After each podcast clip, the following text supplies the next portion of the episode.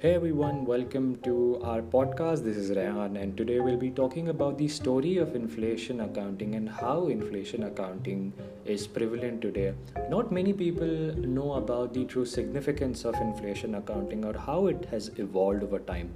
The story is very interesting if we were to look about or uh, it is very interesting for me because there is world war and great depression involved one of my you know favorite topics to discuss about anyways getting back to the topic uh, uh, the entire scene of inflation accounting or how it came into accounts you know just dates back to the 20th century or world war to be more specific where you know uh, the European countries just broke into a fight, and there was this entire dispute between Germany and the neighboring countries, and the entire world was uh, had you know just suffered from a severe worldwide economic depression.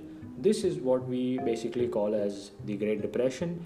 Uh, mainly, this had happened because of the involvement of the United States of America uh, where you know they just wanted to mediate between the uh, you know countries that were having disputes but because of this one uh, you know factor it hit the entire US economy which in turn uh, hit the entire world through uh, you know an economic depression.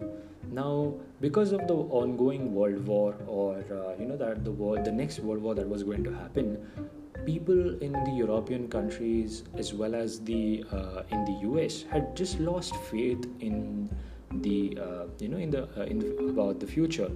They had lost faith in the corporate uh, in the corporate world. They didn't believe in firms surviving or existing in the next five or six years, and because of this negativity, there was a huge stock market crash uh, in 1929 this was also commonly referred to as the Black Tuesday, and uh, Great Depression is one of the most classic examples of how intensely a global economy can just decline or fall. Now, after this Great Depression, a lot of firms in the United States were confused. They didn't know how to record for, uh, you know, the changing prices. They didn't know how to record their uh, financial reports, and uh, to do that, the only solution they could find was to just basically record the prices with the existing prices in the economy. Now this brought the this got the FASB and the SEC into thinking. They basically had no idea what to do.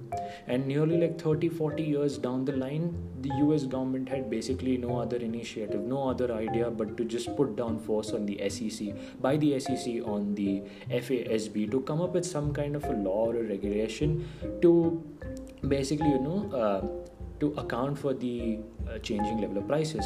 Now, this is when they had basically the FASB, the Financial Accounting Standards Board, had come up with this entire ideology of uh, reporting your financial uh, statements, which are going to be adjusted or uh, adjusted to the changing level of prices although corporate executives show have shown a lot of you know dissatisfaction with SEC and FASB's uh, efforts to account for inflation, they have been very unenthusiastic about a lot of other methods of inflation accounting as well. Now, uh, most corporate executives in the world uh, started to view this, you know, inclusion of replacement cost data or uh, you know uh, reporting of these financial uh, statements adjusted according to inflation they were they showed a lot of reactions ranging from mild disapproval to anger and typical of the responses that were sent to the SEC and the FASB was, of course, of uh, General Motors, GM, that we know as famously by uh, in today's world. They said that uh, the reports uh, or you know the financial statements which has to be uh, adjusted for changing level of prices are nothing but you know very subjective they said that the uh, these are just making your estimates because the the entire concept of reporting uh, financial statements adjusted for changing prices is very unrealistic. And also that these are just mathematical calculations. But in the end all of us know who would have won. And they had no other option but to comply with the laws and regulations of the SEC as well as the FASB so did a lot of other firms Now, US was on the right track. They knew what they had in hand and what they have to do with their firms. But UK, on the other hand, had no other idea whatsoever. They were lagging behind and they had just won the World War. They had just won the World War and they thought that, you know, they were just lagging behind and they looked at US.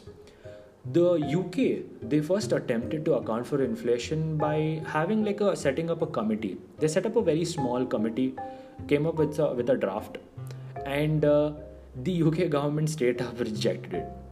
Then they appointed another committee and they again rejected it. A lot of criticism was faced by a lot of people based on the reports and drafts that were coming. Finally, finally there was this one one committee that was formed which was called as the Hyde Committee and then the uh, UK standard on inflation accounting came into practice where UK government had finally just accepted to go ahead with you know uh, uh, the laws and regulations that had basically come up come up with. Uh, it was during this time when you know even India was slowly starting to catch up. There was LPG also that was going on. Liberalization was going on. There were privatization of your national banks. There was entry of a lot of uh, foreign players in the market. And it was during this time where you know India also wanted to catch up and of course we were the last ones to you know uh, apply this entire concept of uh, inflation accounting but uh, in India had just slowly started, you know, noticing what changes had happened in the US. They slowly started uh, recognizing the changes in the UK.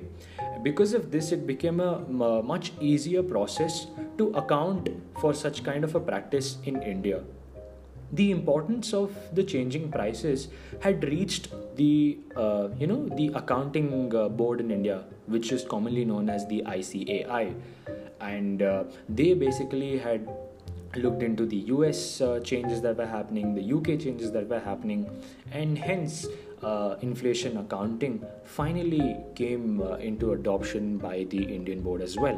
One of the first few firms, you know, that basically had used inflation accounting was uh, Ashok Leyland, one of the most you know uh, key manufacturers in India that we've basically seen. And uh, Ashok Leyland, they were not quite hesitant. They were you know just ready to comply with the laws and regulations of uh, the government. And uh, another uh, company which was uh, you know tested on this entire law and regulations of inflation accounting was BHEL, the Bharat Heavy Electro- Electricals Limited. Now, this was a public sector company during that point of time, and they were just uh, you know starting to slowly uh, record these prices at uh, which were adjusted for inflation, and uh, that is how inflation accounting has uh, basically come into practice.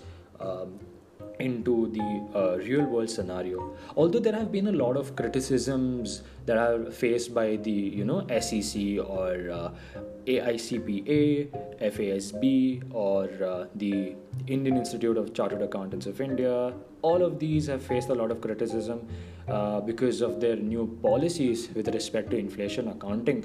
But the his the the importance or the significance of inflation accounting is much wider. The scope is much wider where you know people just don't realize how important it is to uh, you know record these prices which help you give you uh, give the entire public or your shareholders or even the general public a fair and true uh, method of recording your uh, assets and liabilities or income statement or whatever.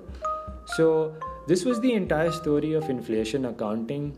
Uh, then that is all I have for, for, all of you today. I hope you enjoyed this uh, uh, little podcast. If there is any other topic that you would like me to talk about, research and talk about, then please uh, let us know in the comment section. Subscribe and yeah, cheers.